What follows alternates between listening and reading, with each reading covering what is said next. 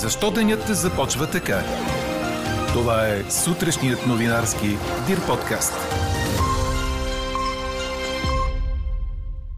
Защото предизборната кампания за вота на 11 юли започва от днес. Финансовото министерство обеща да осигури пари за допълнителните машини. Като жест на приятелство и във връзка с общия им интерес към колоезденето, Джо Байден подари на Борис Джонсън колело, а той му върна с намигване към движението «Животът на чернокожите има значение».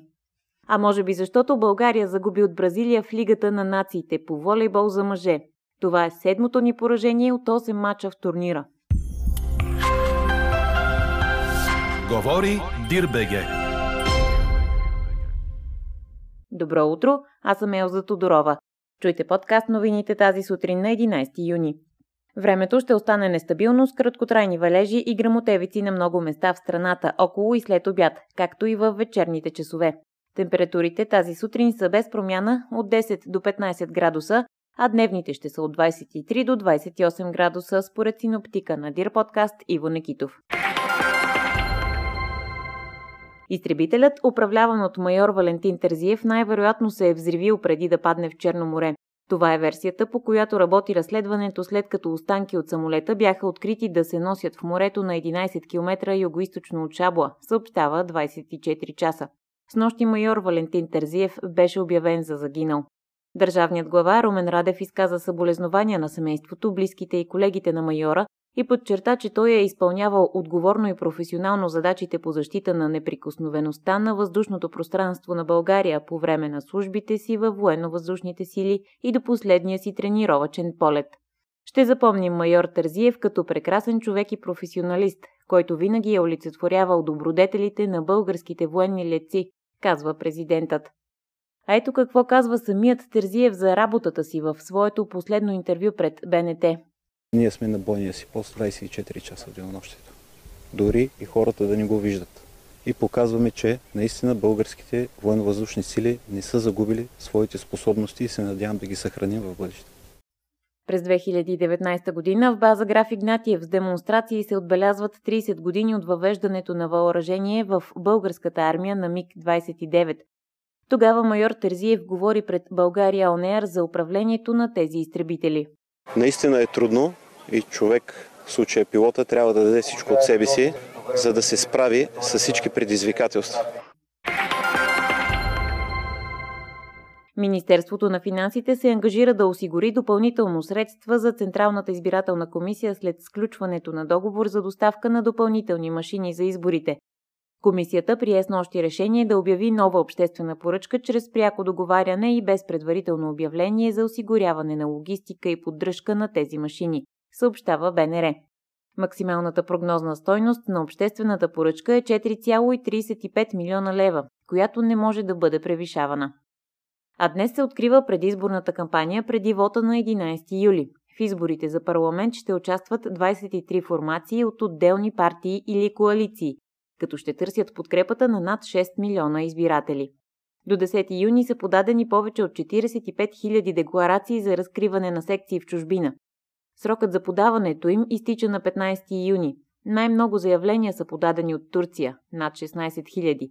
В Великобритания са над 8700.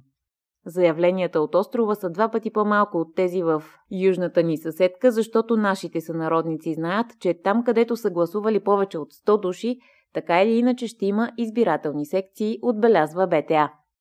На 25 юни изтича срокът за подаване на данни от Министерството на правосъдието за лица, изтърпяващи наказание лишаване от свобода, за заличаване имената им от избирателните списъци. С българското държавно обвинение е подписано споразумение за назначаване на десетима европейски делегирани прокурори и това не е въпрос, който подлежи на дискусия. Това подчерта при срещата си с правосъдния министър Янаки Стоилов, европейският главен прокурор Лаура Кьовеши. Припомням ви, че Европейската прокуратура отхвърли 6 от българските кандидатури заради липса на опит. До момента обаче не е известно прокурорската колегия на Висшия съдебен съвет да е започнала процедура по избор на нови кандидатури. Иначе Стоилов и Кьовеши са обсъдили и специализираното правосъдие, като според Европейския главен прокурор въпросът е дискусионен и в Европейския съюз няма единен модел. Решението по въпроса било политическо и зависело от предложението на правосъдния министр. По думите и разследвания срещу лица, заемащи висши длъжности, следва да приключват бързо в интерес на самите тях, на обвинението и на обществото. Кьовеши се срещна и с главния прокурор Иван Гешев в съдебната палата в София, въпреки протестите.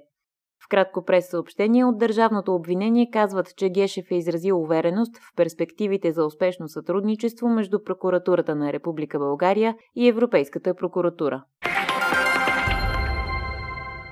Едва 100 са новите случаи на коронавирус у нас за изминалото денонощие, при направени над 14 000 теста.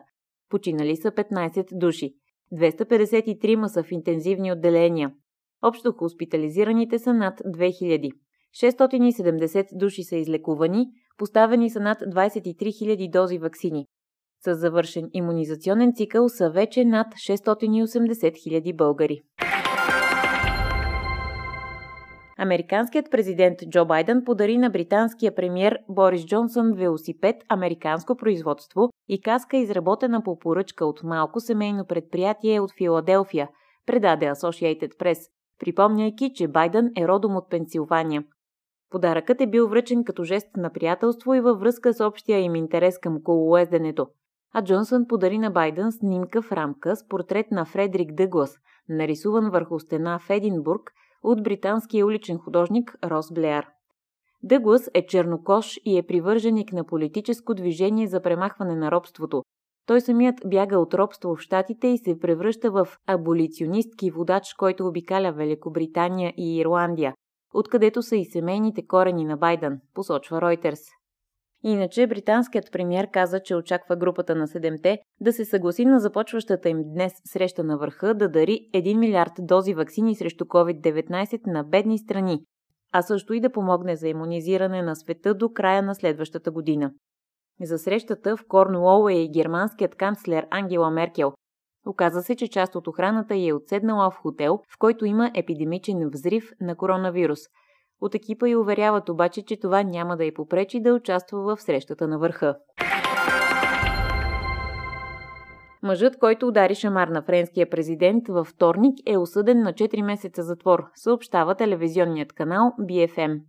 28-годишният Дамиен Тарел изненада Емануел Макрон, докато той стискаше ръцете на потенциални избиратели по време на обиколка в страната, преди регионалните избори по-късно този месец. Терел е симпатизант на десницата и обяснява агресията си към президента с твърдението, че Макрон бил олицетворение на всичко, което в момента било гнило в Франция. Четете още в Дирбеге. България загуби от Бразилия с 0 на 3 в Лигата на нациите по волейбол за мъже, като в отделните геймове резултатът бе 16 на 25, 22 на 25 и 12 на 25. Нашите бяха равностойни единствено във втората част, а след като я загубиха, абдикираха от последния гейм и го загубиха безславно, съобщава Корнер. Това е седмо поражение за отбора ни от 8 мача в турнира, а в петък играем с Нидерландия. Един от само двата тима с по-лош актив от България в надпреварата, в която участват 16 състава. Победихме само Австралия в волейболната надпревара в Италия, а загубите дойдоха от Германия, Иран, Италия, Канада, Франция, Полша и Бразилия. До края остават още сблъсъци с Аржентина, Сърбия, Русия, Япония, Съединените щати и Словения. Само първите четири отбора се класират за финалната фаза на турнира Лига на нациите, която е в края на месеца. Чухте сутрешния новинарски Дир подкаст. Подробно по темите в подкаста четете в Дирбеге. Какво ни впечатли преди малко?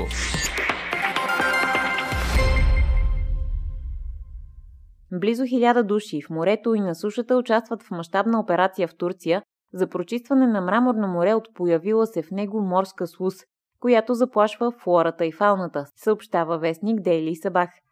Екипи работят в 31 района в окрази като Истанбул, Бурса, Чанак, Кале и други по крайбрежието на Мраморно море. Морската слуз се събира с специални помпи, а след това се доставя в пречиствателни съоръжения.